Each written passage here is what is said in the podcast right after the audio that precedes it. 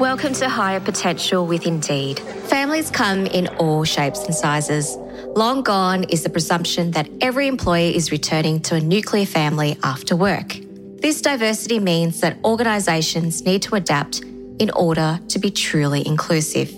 Unless people see their leaders living the stated core values, then they're not going to believe what is written.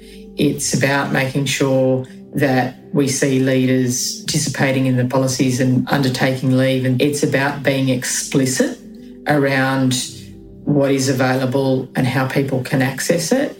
And it's about making sure that you've got people whose role it is thinking about how we can continuously improve it, as well as people within the business whose role might not be things like inclusion and diversity or engagement, who actually passionate about it and owning it.